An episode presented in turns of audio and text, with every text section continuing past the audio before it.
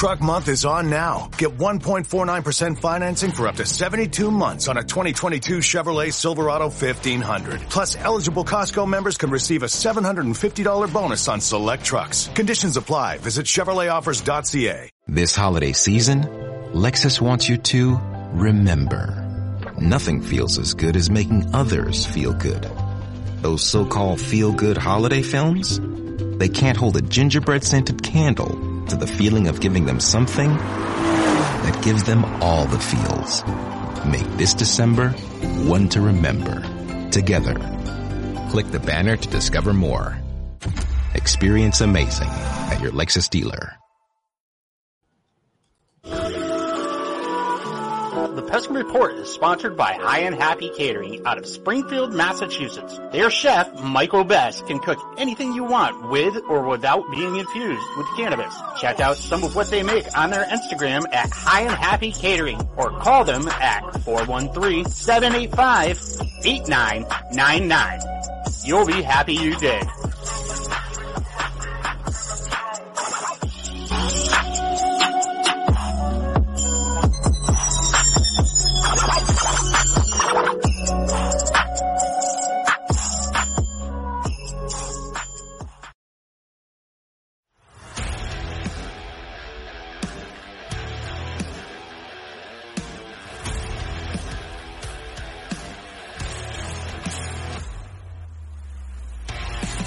Welcome to the Pesky Report, a podcast for Red Sox fans.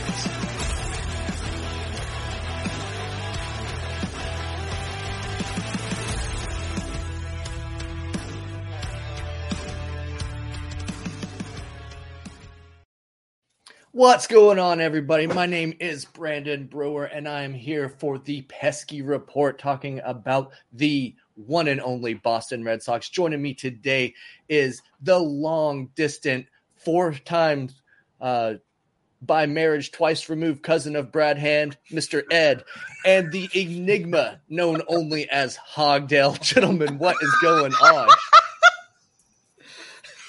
Phenomenal. Phenomenal. Let's I want, I, I want that opening every time. If I can remember it, and, and I'm sure eventually it's going to be like your grandmother's cousin's you know, I'll, I'll add to it. We'll we'll get there eventually. This is going to be the Sunday lineup for the 2022 season, ladies and gentlemen. So get used to us on Sunday coming um, coming live after the the game is over. So this will be a good chance for us to kind of build some chemistry and get to know one one another a little bit better. Uh, so, guys, we just finished up the game against the Minnesota Twins, in which the Red Sox ultimately lost in the very end. And, you know, it is what it is. It's spring training. But what do you think about this game? We, we saw that the Red Sox got out to a bit of a lead, but then they were unable to hold on to it, unable to keep that lead. So, Ed, I know you were watching along with me on that game. Uh, what did you think? Is is Sawamura going to be this sore spot all season long? Oh, that's a tough question just because, you know, like you said, it's spring training, so people are trying to figure stuff out there. But he was pretty inconsistent last year. The control has really been an issue for him, and the long ball wasn't exactly great either. Um, he wasn't if you look at like his ERA and his strikeouts and that stuff, he was okay last year. He was he was actually pretty good, but just not to be trusted. And it seems like there were a few guys in the pen with that. Um, kind of profile between him and uh, we saw today uh, Jake Diekman was also uh, pretty uh, inconsistent with the control. Darwinzon Hernandez, we know, has had that issue. So, um, you know, I think that there's it's definitely something to keep an eye on. I'm not that worried. You know, it's March 27th, so I don't think that it's worth really like going getting too upset about. But you know, come uh, you know, come mid-April, things could be a little different. Hogdale, are you hitting the panic button on the, these uh these crops of relievers that were not able to hold together a lead for the Red Sox today? Oh yeah, I think I really speak for the whole fan base. This team's full of bums. They suck. We're hitting the panic button. They lost a spring training game. What the fuck are we even doing, fellas? Jesus Christ. no, but really lady- though, like Again, Sawamura's uh, he really started. He was really solid for most of the year last year. Uh, he was actually their go-to guy with runners in scoring position or just runners on base in general for a good chunk of the season. And at the end of the year last year, he kind of started melting down. In the playoffs, he was almost a non-option. So it's a little disheartening to see him like this in the spring, but he has the ability to not be terrible. So I'm going to believe in his ability to not be terrible, that it will come back in the future. Yeah, no, you're you're absolutely right. He was he was kind of a, a reliable arm out of the bullpen last season, but like Ed said, he does have his ups and downs, and he he is going to have these days where he cannot find the strike zone, much like Darwinzon Hernandez, who who in his first appearance this spring struck out the side, breezed through an inning, and then since then he's looked like crap. So it, it's one or the other with these guys, and that's ultimately what does make me nervous about these guys. We don't have somebody who's going to come out there and be nails almost every single time that they come out there. Yeah, we have Whitlock. Yeah, we have some of these other guys out of the pen that are good. Matt Barnes will come out there and be good until about the All Star game, and then he'll fall off and be terrible. And it, it is what it is. I'm just these are facts, and uh, the the the bullpen is really what's what's kind of always been the the Achilles heel of this team, in my opinion. Um, I don't know. What what do you guys think about the starting rotation? Are they going to be able to to get out there and give the Red Sox six, seven innings every single day and and limit the amount of of bullpen? Or are we going to have a lot of these games where the bullpen is going to be what we need in order to overcome? I think that's a little bit of a tricky question because we don't even really know what the rotation looks like right now. We've got Sale Sale starting the year hurt, so he's not, let's just take him out of that right now. But even even then, we know there's Eovaldi is going to be the number one guy. Then we've got probably Nick Pivetta in the number two spot right now, and then um, Cora, I believe, said that Houck was going to start the season in the rotation. So that's three spots that are kind of you know like they know what they are. But then we've got Rich Hill. We've got Michael Wacha. We've got Garrett Whitlock, all people that could potentially start. I'm uh, pretty big on the Garrett Whitlock in the rotation bus. Uh, we saw him start today and really didn't look any different than uh, than bullpen Whitlock. Granted, only three innings, so kind of tough to say uh, until you see the guy go five if he's still going to be viable there. But I did like what I saw. Um, a lot of these guys are getting stretched out for like three inning pushes though. Like Darwinzon Hernandez, right. they're using as a three inning guy. Um, moving forward, it looks like. Um, we saw that yesterday with, uh, excuse me, sorry, I swallowed wrong. Um, with uh, Phillips Valdez had a three inning save yesterday, so it does seem like they might be going with something like that as well, where you have uh, have a bulk reliever or something like that. I feel like Strahm, uh, Matt Strahm, is somebody that could potentially use that way as well. Yeah, yeah, you're right. And you know, it was interesting. You mentioned that Whitlock got the start today, and then one of the guys that came in in relief later in the game was Rich Hill, who is slated right now as a starting pitcher. So that's kind of interesting that Cora used him like that here in spring training. Um, it could be one of those things where we see like piecing together games early on in the season because we don't have a solidified rotation right now with uh, Sale being out injured, and you know just all the question marks that are running around in there. But two guys that we know for sure that are going to be starters, Nathan Eovaldi and Nick Pivetta. both looked pretty good this spring, which is a, a definite good thing for the Red Sox. Man, if they can come out and like just have another year like he did last year, would be just so huge. The way that he's been able to stay healthy these last few years has just been such a positive development like on a championship team, obviously he'd he'd be your number two. Like being a number one on your team, it, it's it's kind of a yike. And God, I hope Chris Sale can come back after uh, breaking his ribs and what can I can, can only assume was an intense core workout. Uh, I just hope he can come back and look somewhat great. I'm kind of, I'm so, I'm kind of pessimistic on Chris Sale right now. I want him to come back and shove, but at the same time, like last year, he had like a three ERA, like what was like 317, 317, 320, something like that. But he was getting hit a ton.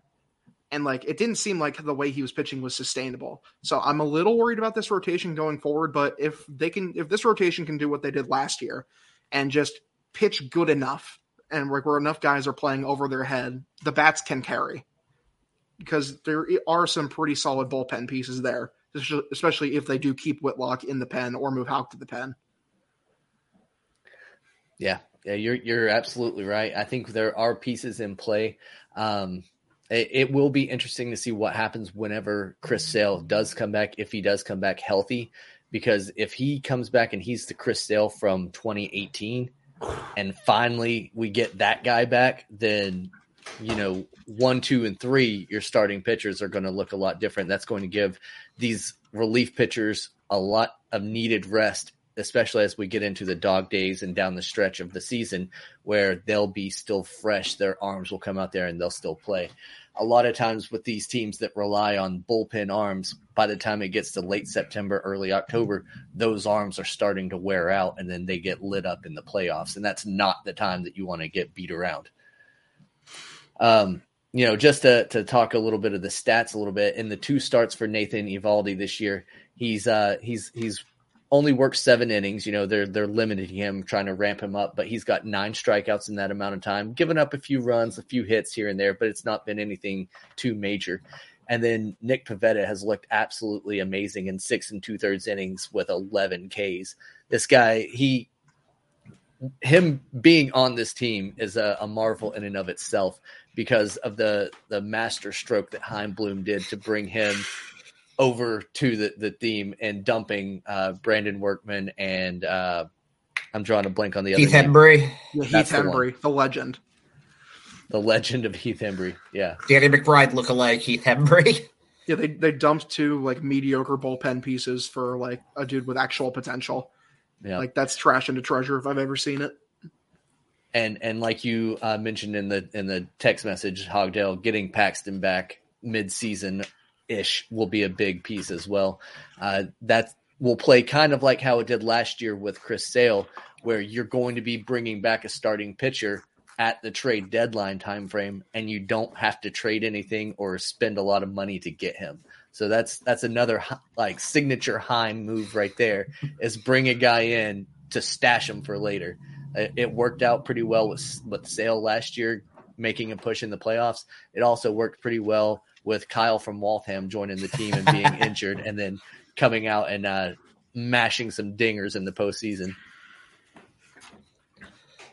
Does anybody else, when they see uh Eovaldi like throwing like it's mid-season in the first spring training game of the year, get a little nervous? Like, guy, you've already had like two Tommy John surgeries. You're finally healthy. Don't don't overdo it, buddy. No, no, yeah. Nate's just a he's just built different. He just knows like what fucking Tommy John can't stop me. What I'll get a third one. Watch me. you know, I don't know if you guys remember or not, but a few years back, whenever Charlie Sheen had his big public meltdown, and he had that, that was that, awesome. That interview in which he was talking about how he had tiger's blood and all this kind of stuff. Winning. There was one one yeah that's the one there was one quote from that that interview where he said i've got one speed one gear go that's Nate Eovaldi. Yeah. Hands down. He he only knows go. Like he's not going to go out there and be soft with it. He's not going to go out there and you know avoid trying to ramp up the fastball. He's like, "No, I'm trying to hit triple digits on my slider. I'm trying to hit triple digits on my changeup. Everything is coming at you hard." I don't think I've heard a quote that ever like has screamed more I am doing cocaine than that one. like I'm only one speed. Go. That's it. it's so true. Char- Charlie Sheen, that man was electric. He was winning, dude. Like, there's no doubt about that he was winning. Um, but one of the things that we wanted to talk about on the show today was some of the standout performances of spring training. Of course, we haven't gotten to see the standout performance that is Trevor's Story as of yet because he's been with the team all of five minutes and has already requested time off. Um, yeah, you can say that it's a storybook uh, appearance for Trevor wow. Story when that finally Shit happens. Oh my god! and uh, of course, the reason that he's not with the team yet is because he's uh, I guess, a new father. He he took some paternity leave. Uh, his kid happened to be born days after he signed with the team, and just like what a day before he was expected to make his Red Sox debut in spring training. So the team understood the circumstance, let him go and and be with his newborn child, and I, he should be back this week in the next coming uh, couple days. So Yeah, don't fear. Say, all I'm gonna say is real men abandon their children. Like, let's be real. Uh, come on now. Like, I was gonna. I was about to say, Hogdale's looking at this. Like, do you have any idea how many of my kids I've never met? yeah, like, Like, listen, come on, man, Trevor. You got to get them on that grind set early. Well, you got you want them to rely on others. You gotta. It's it's cold out here, dude. Gotta gotta The- gotta grind. The opinions of Hogdale do not reflect those of the entire Pesky report. What's funny is that there are actual people in real life who comment that and like are serious. And Yeah. It's like, yeah, how dare this bum miss a game? Like, yeah, he had a kid. Leave leave him alone. It's crazy. it's almost Yeah, like it's more important than baseball. It's and it's not. It's not more important than baseball. It's not more important than a spring training baseball game uh, at all. But what kind of impact is that going to have in the regular season? They're saying now that he may have a few days off at the beginning of the season, and that that'll kind of get him acclimated, get him up to real game speed a little bit, you know, at his own pace, rather than just throwing him in there and expecting him to perform in real games. Um, to me, that says Christian Arroyo is going to be the man that's going to be plugged into second base uh, while Story is getting acclimated. Which, if that's your backup plan, I'm good with it because when healthy, that dude is a stud. I love me some Yeah. Christian Arroyo. It's literally like just stay healthy, dude. I'm begging you. He's so the fun. Like he- he's oozing with personality. He he rakes when he's up. He's clutch too. He had some really cool moments last season, and then every time he starts to put it together, boom, another knick-knack injury, and he's out for like a fucking few weeks.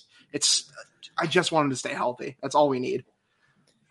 Yeah, I think that it's good for Arroyo to be getting the regular at bats because he's been getting reps in right field. So I think that we're going to be seeing him getting not maybe not regular like like five times a week, but he's going to get to play uh, and be in the lineup. So it's good that he's getting um, his swing ready. And as for Story, he's it's a new position for him. The whole offseason was pure chaos. So yeah, fine, take your time with him.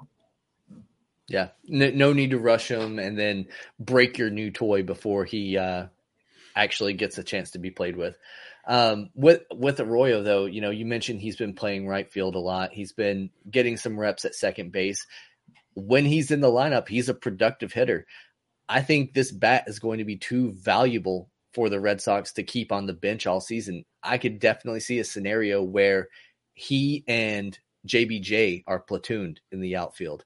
We know we don't want JBJ to play. Lucky Land Casino asking people what's the weirdest place you've gotten lucky? Lucky? In line at the deli, I guess? Aha, in my dentist's office.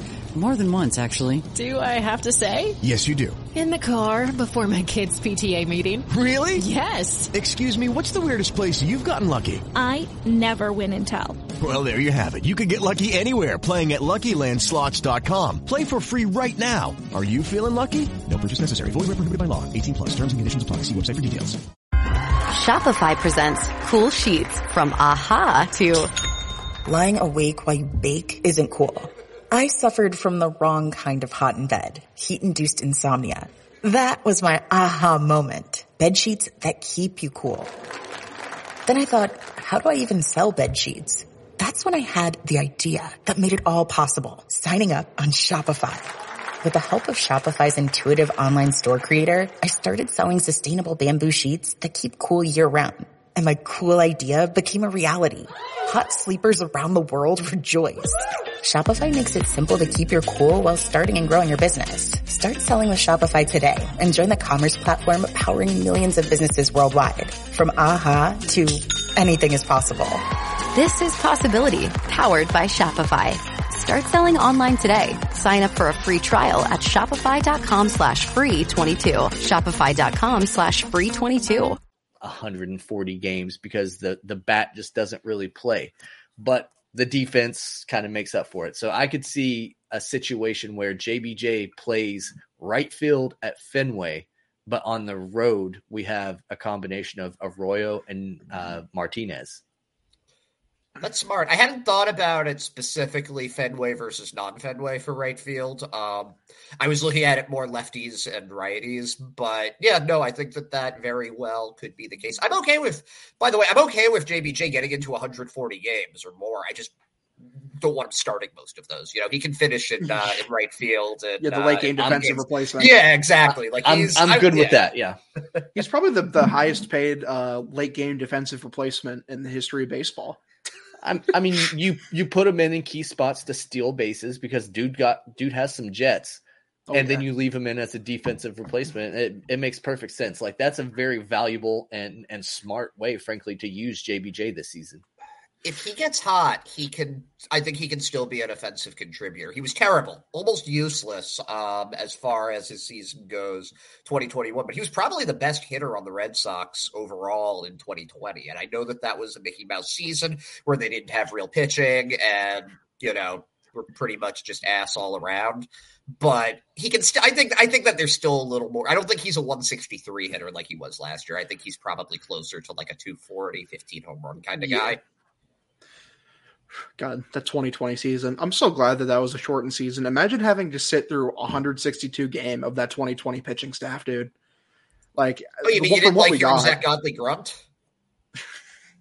dude. I wanted to. I was like, I was dying watching that that that team. It was terrible. I remember going into that season all wide eyed, like, okay, guys, let's do it, and just fucking that product. It was so bad. That's one of the worst pitching staffs I've ever seen. Probably the worst that the Red Sox have ever fielded in my lifetime, honestly. It was one of those things. Like everybody was so bummed that the 2020 spring training got canceled, and then the first you know a hundred games of the the 2020 season were gone and then whenever you finally got down to it and they're like okay we're going to get back and play a 60 game season after you saw a few games as a red sox fan you're like no we're just punting this one aren't we I think though that was when people started realizing that Eovaldi might be a little better than we thought he was. Because remember, he had that um, that really good first game. They won 14-1. Everybody was like, "Oh, wow, maybe we're not so bad." And it turned out nobody else in the in the rotation Yeah. could uh, could throw, but he he wasn't bad that year, Eovaldi. Nate was like the the meme with like the uh, the Lamborghini inside like the mud uh, next to the mud hut. like it was that's water in a desert. Like just that's the oasis was Nathan Eovaldi in just a desert of terrible pitching. That's that's pretty spot on because the 2020 Red Sox that's a very forgettable team except for Nate being out there doing his thing. Um, some you know a lot of these guys they come out and they have notable spring trainings. Like JBJ had a very good spring training a few years back, and then whenever it gets to the regular season, it kind of gets lost, and then you have people saying like, "Oh, he can't even hit at the big league level." We've been watching a guy named Ryan Fitzgerald.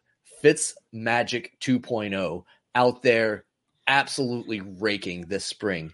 Is this something that can continue or is this just a spring training enigma that will be a flash in the pan in the in the grand scheme of things?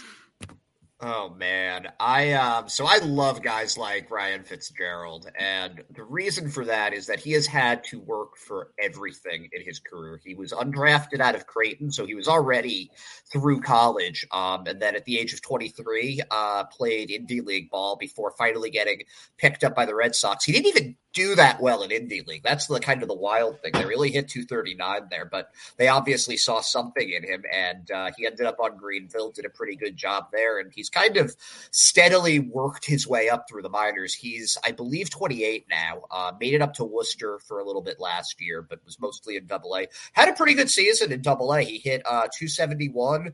351 on base percentage, 505 slugging percentage. That's 30 doubles, 13 homers. Um, so he can obviously hit a bit. He draws a few walks, and they've really been grooming him as a utility guy. So he plays a little bit of everything except catcher and uh, pitcher. So you have somebody there, little on the old side, 28, but he does everything fairly decently. Um, jack of all trades, master of none type player. But I think that. Um, you know, he's not going to be a guy who's hitting four home runs in like a week or something like that for the most part, but he's somebody that can help your team out uh, just because of that super utility ability and, you know, like the no true weakness in his game, even if there isn't like one skill that stands out above all others. the one skill that truly stands out above, above all others with this guy is his ability to grow some good moss. Oh yeah, no, that's that's a fair point. That is a very fair point. That is a head of hair that man has. The the mullet is absolutely amazing. And they said on the broadcast today that he's a hockey player playing baseball which kind of kind of made me a little bit happy because i could see that that mean old mullet skating around on some ice. Hogdale what's what's been your opinion of fitz magic for the red sox this year? They laughed at me when i said he was ted williams reborn. They, they laughed. And then meanwhile, I sit here behind my uh, oversized, my comically large villain chair as I turn around. like, yeah, yeah it's just it's cool. It's uh, he's been a nice surprise. Uh, I hope he makes the team just uh, for his sake. It'd be cool to see him as a super utility guy. Uh, obviously, this kind of run is unsustainable. Uh, I mean, if he did do this in the regular season, he'd just be one of the best players in baseball. So I don't think it's going to happen. Like it'd be pretty cool if it did, but be happy to see him. Good for him. Yeah, the, expo- the exposure doesn't it, hurt him at all. Sure. Yeah. Yeah, it's it's one of those things. I think uh, when you guys had the um, Van Bell interview Van a few Bell, weeks yeah. back, uh, he he said something that really stood out where he was talking about when you're playing Major League Baseball or professional baseball at any level, you're really playing for every team because everybody's watching you. And for for guys like Fitzy to go out there and have a really good spring, other clubs are no, taking notice. So his trade value and his value as a as a human being is going up right now because of the fact that he's out here balling. You know, if for some reason he's not able to be plugged into the Red Sox long term, somebody is seeing this and will be like, okay, we could use this guy somewhere. That's a very good point. And um, it actually, I think it's worth saying that he's not on the 40 man roster right now. And we had him on Sox prospects listed as uh, somebody that was a candidate to get taken if there had been a Rule 5 draft this year because he can immediate. He's, you know, he's not really going to have, he doesn't really have a lot more maturing to do. And he can immediately help a team out just because of the versatility. So, yeah, it's that that whole thing about trying out for every team really is true. Um, of course, the 40 man roster thing, there is some competition for what really amounts to two position uh, position players left to make the team, and it's probably going to be a um, a competition between Fitzgerald, uh, Travis Shaw, Rob Refsnyder, Yolmer Sanchez, Jonathan Arauz. I think that it's it's interesting because the guys on the 40 man do have a little bit of an advantage there because you don't have to shuffle them around as much. But you know, if uh, it's just clearly that much better of a fit, they'll they'll find something. And then there are also going to be injuries, and you'll need people to fill it when that happens. So I uh, I would put money on a Ryan Fitzgerald debut in the majors this year, even if it's not on the uh, on the uh, opening day roster. I think that uh, unless he gets hurt, he'll find the spot. Yeah, that's that's a pretty good call. I think I I could see it as well. And even if it's not with the Red Sox, like you said, he could be one of those Rule Five guys that ends up you know, making a a 40 man roster with a lot of other clubs out there that are in need of good utility guys because this guy's played infield, he's played outfield. He can he can obviously hit. Left-handed bats are always welcome. So very valuable guy right now. Um, let's see one one of the interesting conversations that we've had in the pesky report thread and ed you alluded to it earlier whenever you were talking about you're a fan of whitlock being in the rotation was we had a very lengthy conversation ab- about Houck versus whitlock.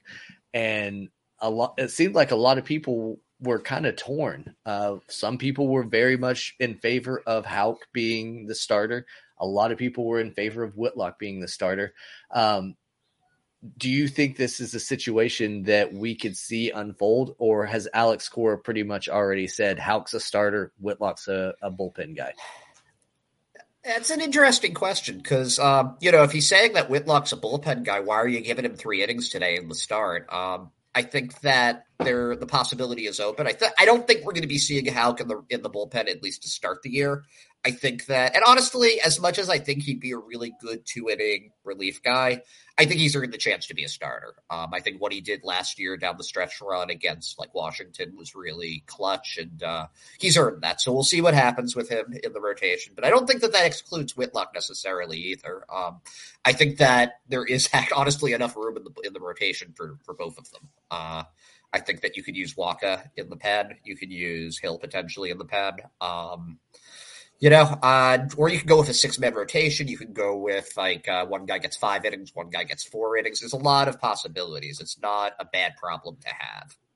You're absolutely right. This little bobblehead bottle opener that's right here that I'm pointing at for the the viewers to be able to see, that is uh, a Tampa Bay Rays pitcher Ryan Stanek, and if you press a button on it, it's it says uh, in 2018, the Rays revolutionized the game of baseball by introducing a concept known as the opener.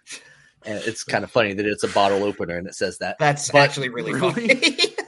really like that. The the opener concept is something that the Red Sox could employ with these type of pitchers. You know, you mentioned Wacha, uh, Houck, Whitlock. These guys, they they can they seem dominant over two, three innings, but it's whenever they get into the the later time seeing these batters. The second time through the the lineup, the third time through the lineup for Houck is has been notably terrible compared to the first couple of trips. So maybe this is something that that Cora is aware of, and that's why he's giving them multiple innings now to get them built up for that, and not just like, okay, you're the eighth inning guy, you're the seventh inning guy. Baseball's changed yeah, honestly, the, the way that this Red Sox team is built, it really is built for a lot more of those opener type string together bullpen games where yeah. like you have a lot of guys who can maybe give you a few innings, but you don't trust to be a full starter. As for Whitlock, exactly like as to, to echo your guys' points, last year he only came in really like when for a clean inning, and then he always went two or three. So like they were clearly like in the long run, like thinking like this guy can be a starter eventually. Like we want to stretch this guy out for maybe the future. And Whitlock, I believe he led the Red Sox relievers in innings last year. Uh, was just a fantastic option out of the pen. I really am not at all adverse to seeing him in the rotation. I think his stuff really can play.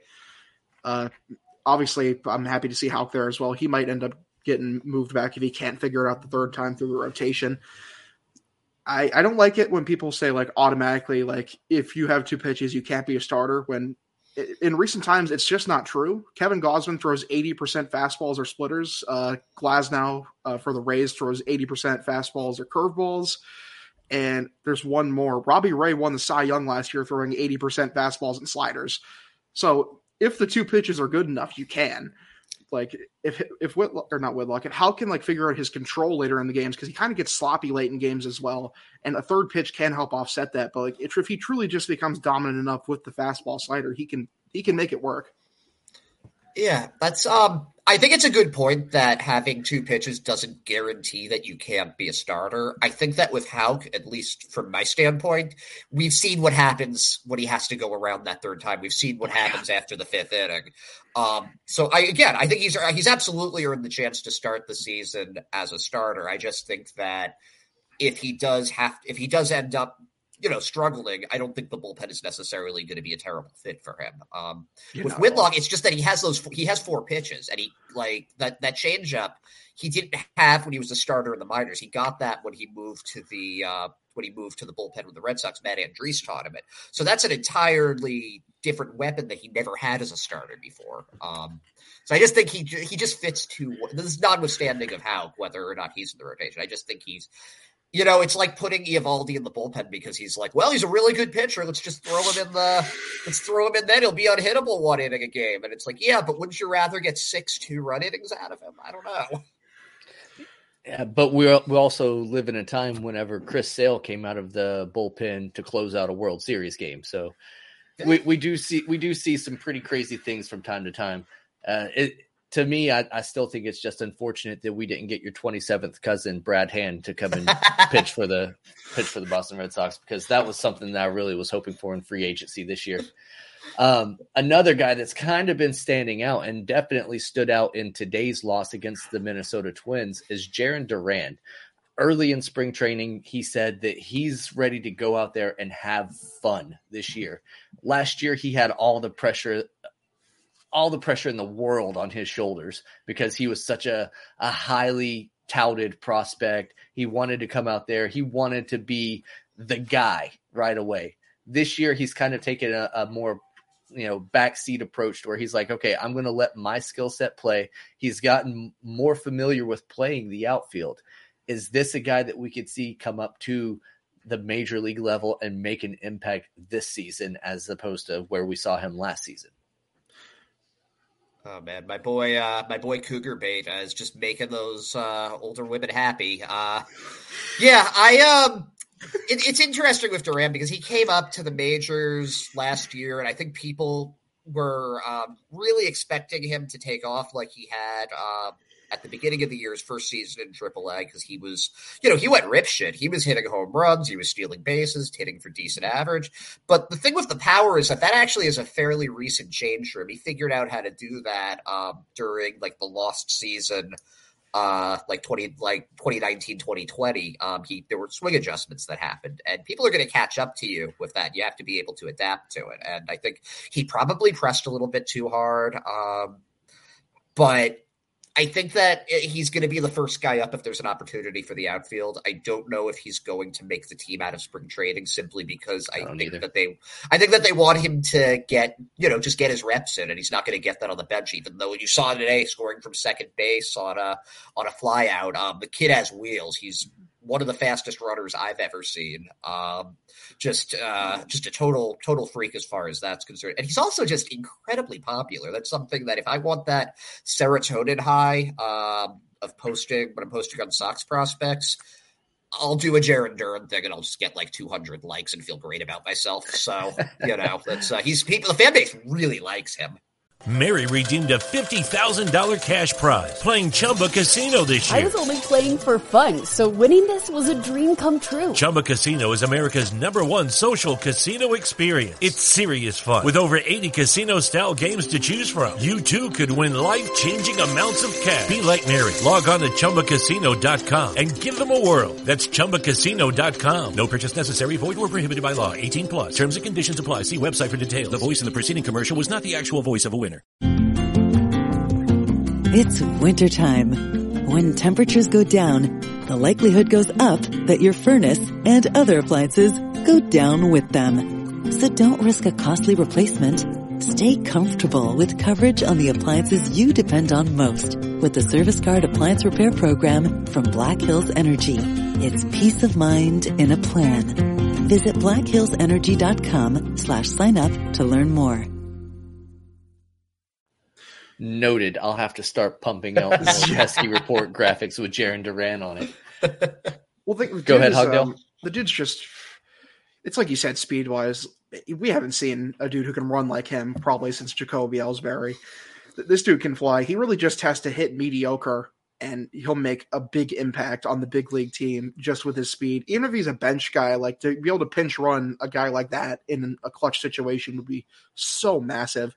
I'm rooting for the guy. I hope he can figure it out. I saw like, you know, he made batting stance adjustments, swing adjustments this offseason. He's coming here to have fun. I I'm hoping the best for him and I really hope he can make an impact on this team and I think he can.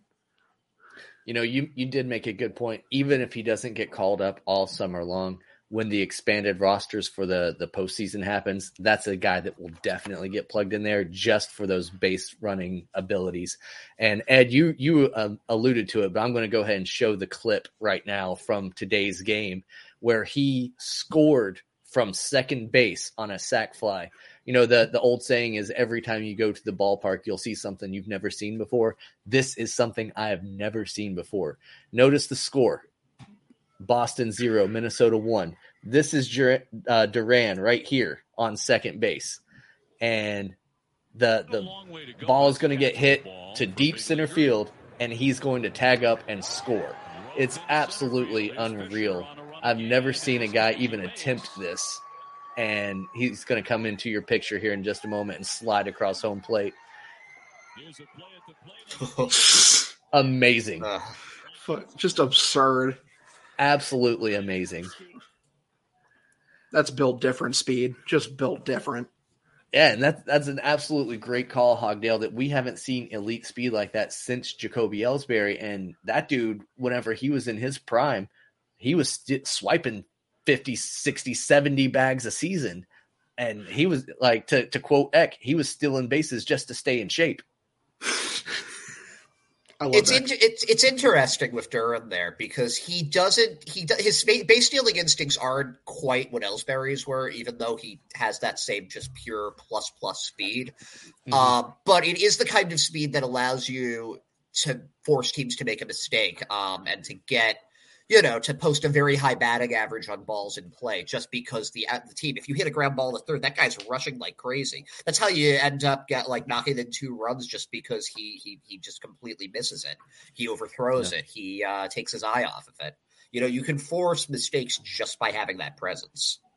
That's a very good point. Yeah, the the speed can is a difference maker, not just you know stealing bags or whatever, but yeah, force an errant throw, and then ne- next thing you know, you've got more guys in scoring position that shouldn't have been there in the first place. That's a guy that I'm excited to keep an eye on as uh, spring progresses and as the season progresses, because with injuries that are inevitable in, in Major League Baseball, that's a guy that I could definitely see coming up and, and making a big impact. Um, we have also this spring seen a few notable debuts. We talked about Trevor Story, and that's the one that everybody's waiting on. But we have seen the debuts of a couple other acquired free agents in Matt Strahm and Jake Diekman. And both of them haven't been as um, prosperous. Is that the word I'm looking for? Uh, haven't been as as wonderful as we we all hoped that they would be. But is is there hope for these guys? With um, I'm just looking up. Uh, Strahm Strahm's pitched fine. He's only had one appearance, struck out two, hit a guy, walked a guy. So that that to me is not the end of the world. There, he's coming back from some knee injuries uh, stuff, and you know, um, he's been good in the past with uh, the Padres. It's not arm an arm injury he was dealing with, so I think Strahm definitely has a shot at being a, a, a serviceable pitcher. Uh, Diekman is you know, it's what we saw today is kind of just something that that's you know, that's the Jake Diekman show. Um, he's gonna have games where he can't hit the strike zone or people aren't chasing. He's also gonna have games where he's striking out three people and looking unhittable. Um, that's what he's been is for most of his career, and I don't see why that would change now. So you know, it's uh, it's kind of just who he is. I don't think that there were people when they signed him who were like, "Oh, well, he's the new closer," and it's like, no, he's not. He should uh, not be a closer. people forget what it was like to have a, a closer that got erratic because uh, if you if you remember the reason that Chris Sale closed out the World Series was because they didn't trust the closer that was on the roster at that time. Yeah. Yeah, yeah Craig Kimbrel was melting down in that 2018 postseason. He Very was uh, much so. completely rough, like almost un, unplayable. Like in in general, he was really bad. And and that to Ed's point, that's kind of what you get out of Jake Diekman all season long. But it, it's worth noting in the last three years, he has 58 holds, which leads all of Major League Baseball. So he can go out there and, and give you clutch innings. Red Sox Nation just hasn't seen it this spring. So, of course, you know, they've got the pitchforks ready. Yeah, I don't. Uh, I actually got somebody like I, I, wrote a retweet to me that was like, "It's been like this every game for him," and I was like, "He's had he's thrown two." I responded, "He's thrown two spring training games," and this guy wrote back, "That's too too many." Which honestly, like, okay, well at least at least you're funny. Uh, but I mean, well like, yeah, like I don't I don't take too much stock in any spring training games. Like honestly, it's it's just a weird time. Like a lot of guys are experimenting with stuff like yeah. doing weird things with their arm action, testing stuff out, working out all of the kinks. Like I'll, I'll save my uh, my fire and vigor for opening day. Absolutely. I just want to remind everybody that the Red Sox last year got swept in three games by the Baltimore Orioles. They did. So, oh my you god. You know, don't don't get too high or low until June. That's all I'm saying.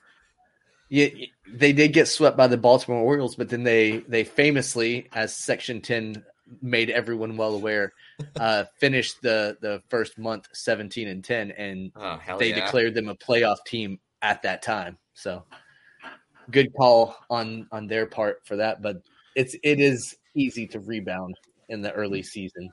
Um, we did also see the the spring debut and the the Boston Red Sox debut of Marcelo Mayer and Nick Yorke, not Yorkie? Yorkie. Yorkie. Like the dog, And- Yorkie.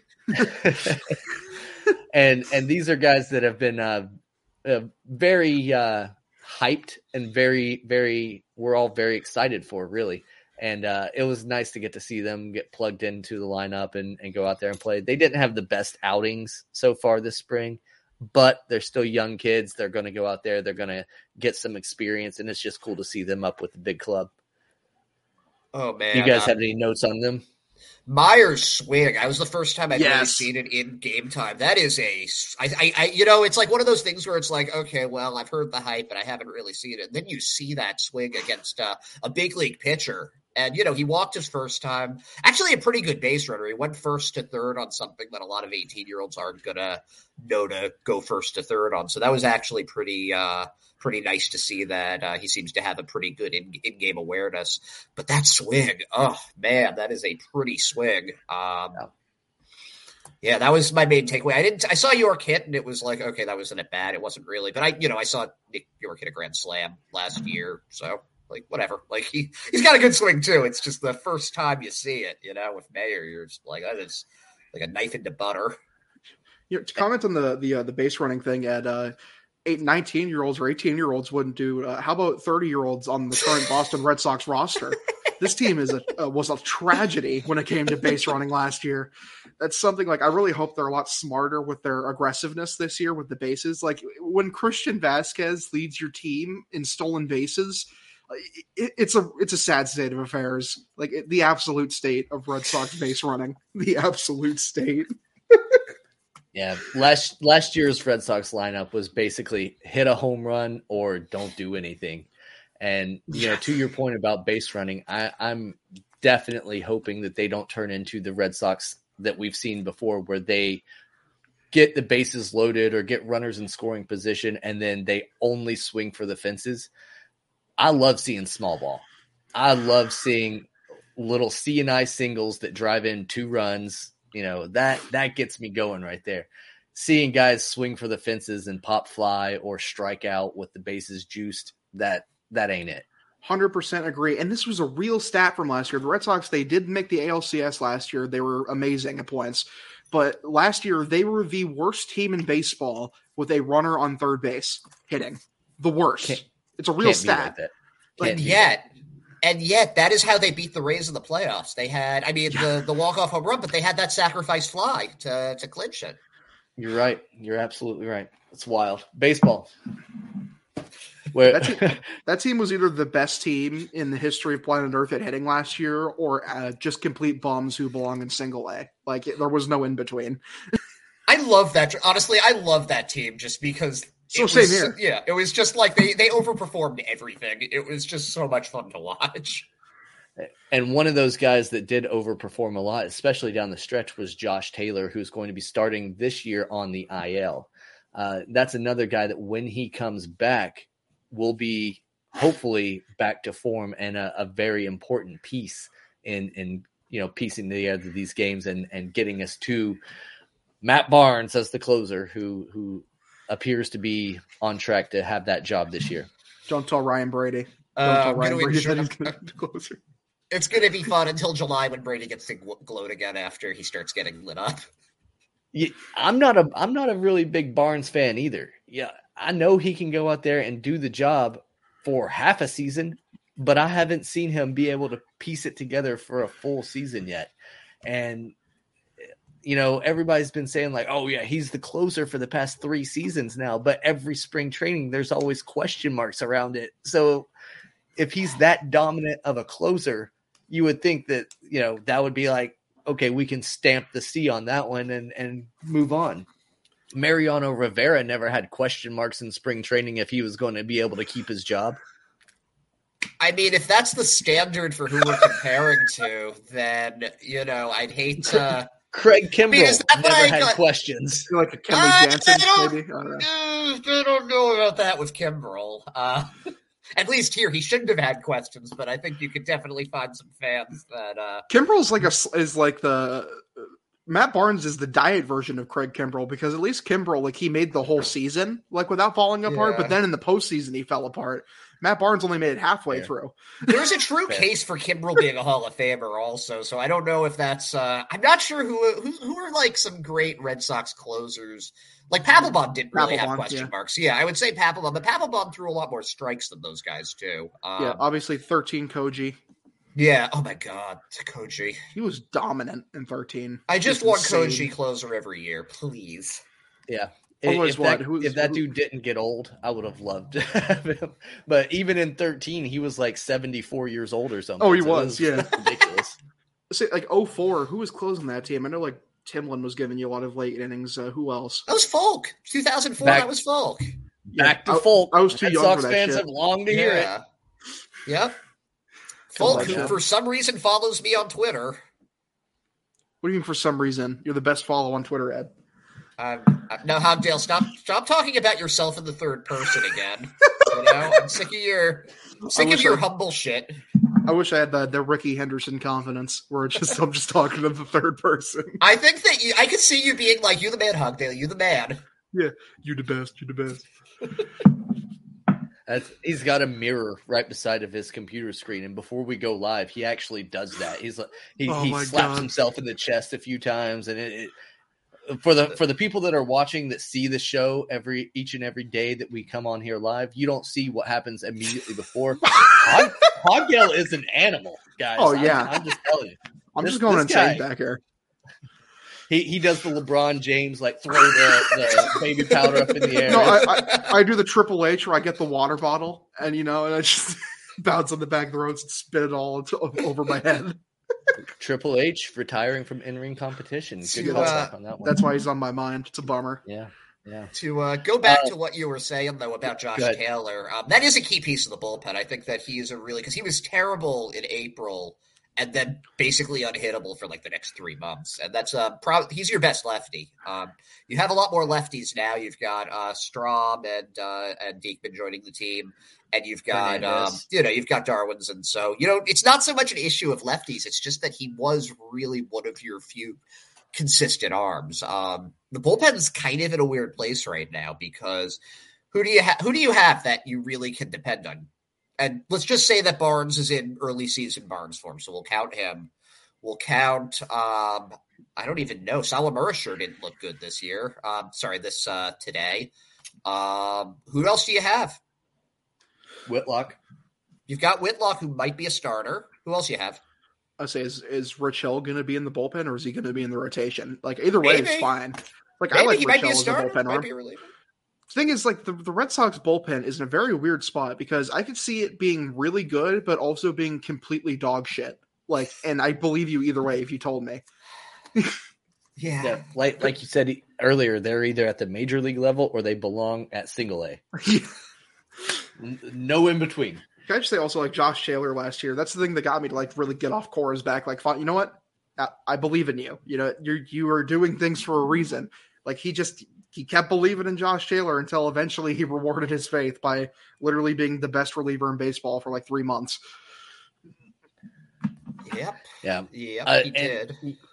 You know, a lot of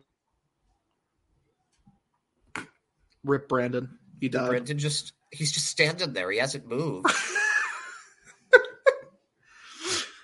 what do you think, Hogdale? Do you think that um, do you think that Bloom's going to make another uh, another move? Because I've been hearing that there might be something on the uh, on the trade on the trade wire.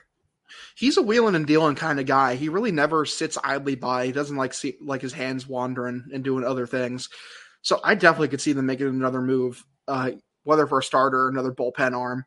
Like he just likes shuffling shit around. I mean, he's Rays bred through through and through, and they love making deals. Yeah, yeah, and for guys that you wouldn't quite expect, and I think that we're going to see some players that might have signed minor league deals that maybe didn't make the team that are going to become available, and I could definitely uh, see, especially in the bullpen where that's been an issue. Um, I think that we're going to see, uh, we could see that. Uh, a move there. I mean, he already picked up that one guy that whose name I'm completely blanking on, who immediately got dropped again, and they picked up Ralph Garza, who actually pitched okay for the Twins last year. I mean, it's just bullpen depth, but you know, you need you need you need a lot of arms. Got to throw a lot of shit against the wall and see what sticks. Mary redeemed a $50,000 cash prize playing Chumba Casino this year. I was only playing for fun, so winning this was a dream come true. Chumba Casino is America's number one social casino experience. It's serious fun. With over 80 casino style games to choose from, you too could win life changing amounts of cash. Be like Mary. Log on to chumbacasino.com and give them a whirl. That's chumbacasino.com. No purchase necessary. Void where prohibited by law. 18 plus. Terms and conditions apply. See website for details. The voice in the preceding commercial was not the actual voice of a winner.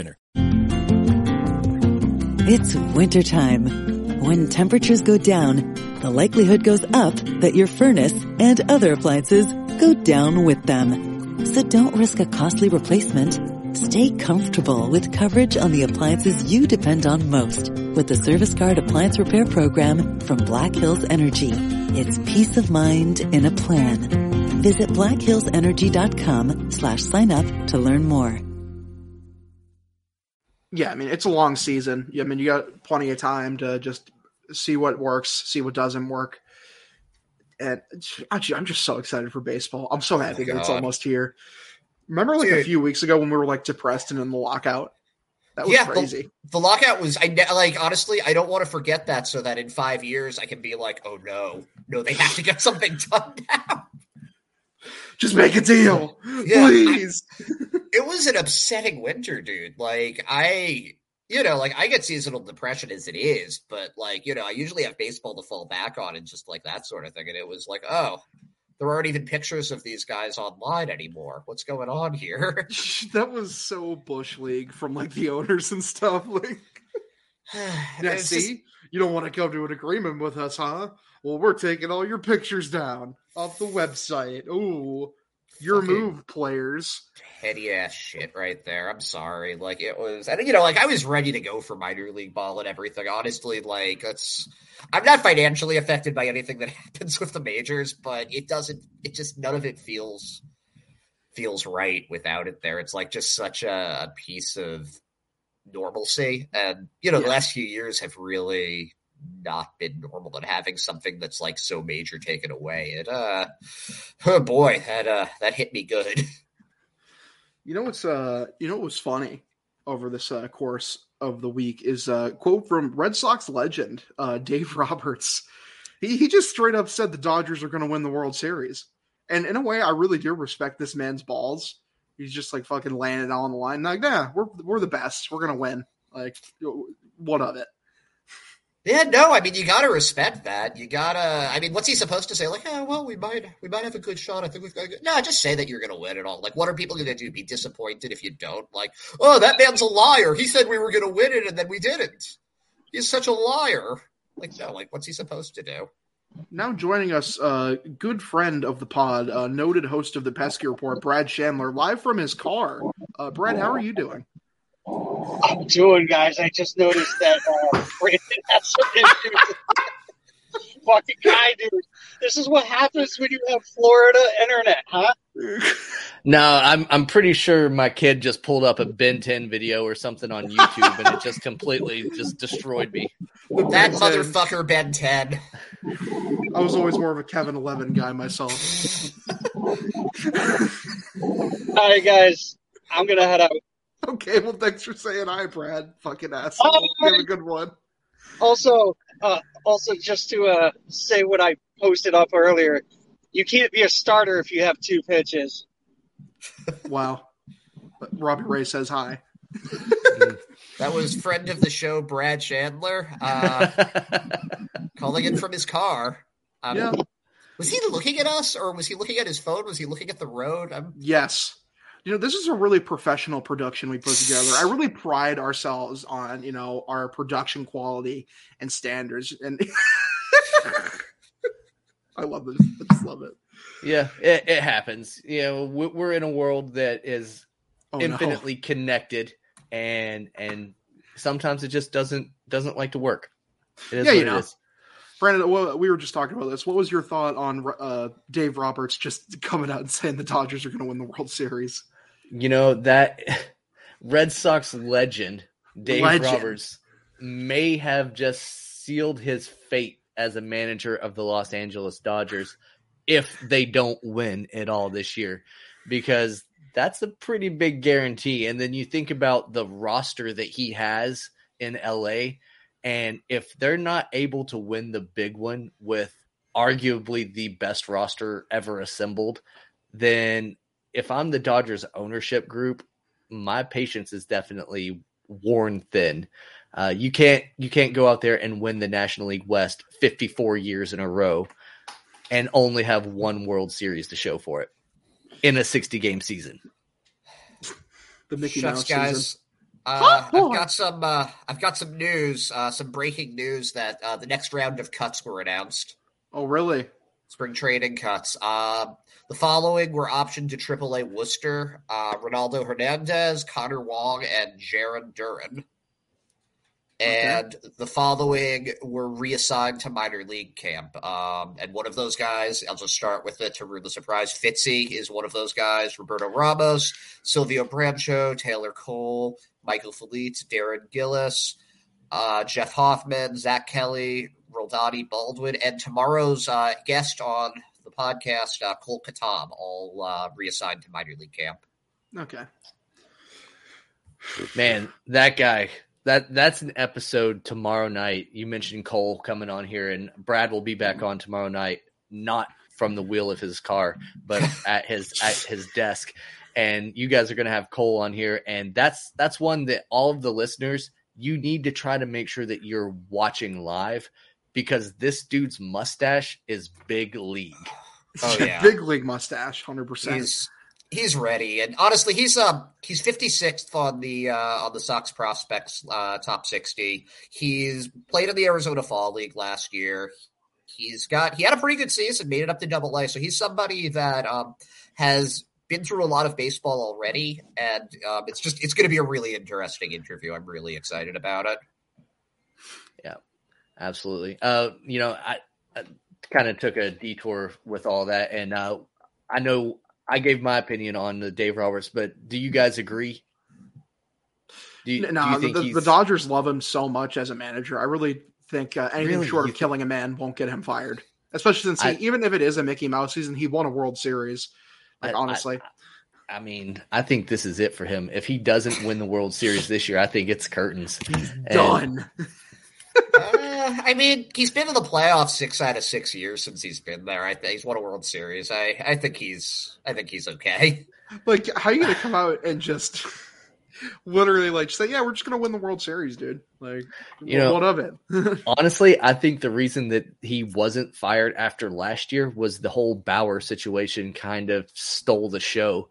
And they were like, okay, we'll give you one more. We're also going to give you Freddie Freeman, add another MVP to this roster.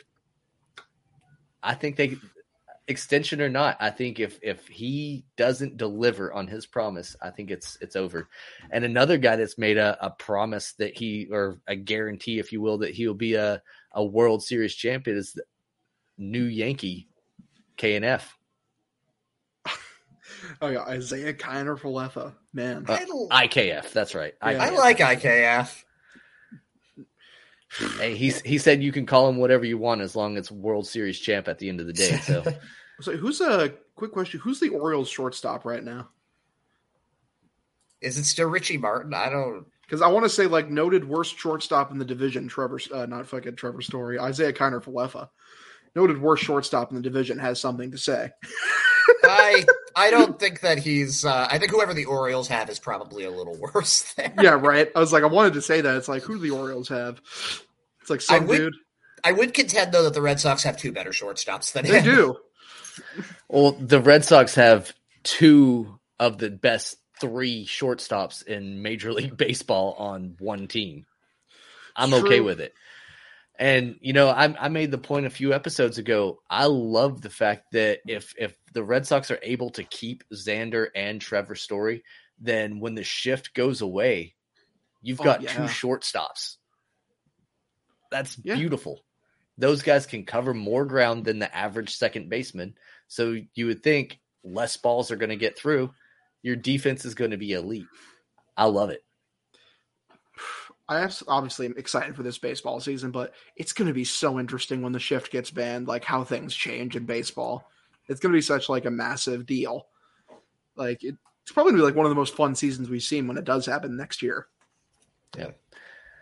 Uh, you know, I told you guys we try to keep it to about an hour, but we do need to get to some some of our user questions before we uh, get off the air today. So let's go ahead and jump into those before we, we kill any more time with me losing internet and stuff. Um, one of the questions that we got was via text message from our good friend Vinny. He said, "How could the Sox rotation benefit from trading for Montas or Manaea?" Also, where does Duran start the year? Which you Ed is already Ah, uh, spoilers. Ed, Yeah, Ed already let us know that one. Uh, yeah, I mean, yeah, no, Montas or Manaea would obviously benefit the team tremendously. Uh, fun fact about Montas, he was actually initially a Red Sox. Uh, he was signed as a Red Sox and then traded uh, for Jake Peavy. Um, so what do you know? fun, Interesting. fun fact about Frankie Montas. Uh, I think he's uh, the kind of workhorse that they could really use. Um, you know, you put him when everybody's in full health, you put him in the number three spot and just watch him go. I also think that the uh, A's are you're not getting him unless you deal one of Mayer, Yorke, or Casas. So you know, buyer. But do you want to do you want to use one of those blue chips on a guy that's No, here no. for two years? And you know, so that's the that's the question with it. Um, but yeah, no, they would obviously help help the rotation a lot. I mean, yeah, it would help the rotation and also it would help the bullpen too, because you're shoving one of those solid rotation arms into the bullpen as long man. So uh, obviously would help the team tremendously. But like, yeah, I'm not willing to give up a blue shipper for Montas. Like the Red Sox like love their prospects and really right, rightfully so. They got some studs in there. I really hope Casas can come up by the end of the year. It's going to be so electric when he comes up. Tim is not a fan of Refsnyder making the team, apparently. Eh, Salty I'm on behalf of uh, Fitzy, and you know what? I respect it. Oh, uh, Fitz Ted Williams Jr. Yeah. Uh, another another user question we have is from Twitter, and it's the Twitter handle at Grumpy Greensman. I guess he Good works name. on a golf golf course or something, maybe. Great at. Uh, uh, is Pivetta going to shine? And I think Pivetta's already been shining since he he became a member of the Boston Red Sox, and I think that will continue to to be true to form this season. Uh, like we said earlier, Chaim Bloom stealing Pivetta from the Phillies was an absolute stroke of genius, and that is why I stand Chaim Bloom. Yeah.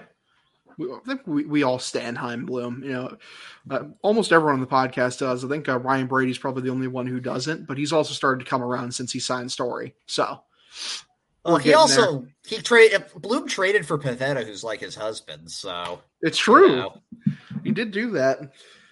um, True. Are- He should be more of a Bloom fan, huh? If you think about it, yeah, he really should be. What a goon. Noted goon, I, uh, Ryan Brady. I think Pivetta. I think what we saw from him last year is going to be the worst that you get out of him. I think that there's more there. I think that he's potentially um, the kind of guy who's not going to be a lot of. He's not going to have a lot of innings for you necessarily. Um, he'll get you through five though, and I think that he. But he could have a sub three ERA. I think that he's he's good enough for that. And in the postseason, he's like the best reliever ever. So Oh yeah, but you're gonna yeah. Yeah, Just, yeah. best reliever of all time in the postseason. He's so good. God, it's I I. I just hate everything when I think about like that ALCS and just how the team let Pivetta down and like that heroic performance. it just hurts. It hurts my soul. I mean, if you think about it, like the past two notable postseasons for the Red Sox, we had starting pitchers that put on heroic performances in the bullpen, and Nate and Pivetta. Now these guys are are pretty much fixtures in the the front end of the rotation, and and Red Sox fans absolutely love them. So that just goes to show if you want to be a Red Sox legend, you have to do something significant in the postseason, and then people will think that you can do no wrong. Brock Holt. Well, yeah, I mean, look how for how many years people shit on David Price because oh well he doesn't do anything in the postseason, and then some of that slander finally went away away when he did show up and showed out, gave some really solid postseason outings. Like yeah, this fan base gives zero fucks about the regular season, like genuinely. Well, I mean, like I mentioned Brock Holtz deliberately. He has the only cycle in postseason history, but he's been signed to a minor league deal with the Atlanta Braves. But Red Sox fans are still like, we should have brought him back to be a starter. He's the guy. He's the guy, kid. I'm telling you. Yeah, I mean, But Brock- just the greatest man of all time, Brock Holt. Love that guy. Uh, but guys, I appreciate you joining on the show today, and I appreciate everybody that's been tuned in, listening, and commenting along with us. It's been a lot of fun. I do want to have a regular season segment on our Sunday show where we we talk about the guys down at down at Worcester a little bit and talk about um, you know maybe the them coming up and and you know kind of showcase a little bit of the farm system. We've got Ed on the show who does a lot with soxprospects.com. So why not tap into that knowledge bank just a little bit and talk about these prospects that are coming along? I think that's one thing that that our uh, Sunday show can definitely have that differentiates us from a lot of other Red Sox podcasts out there.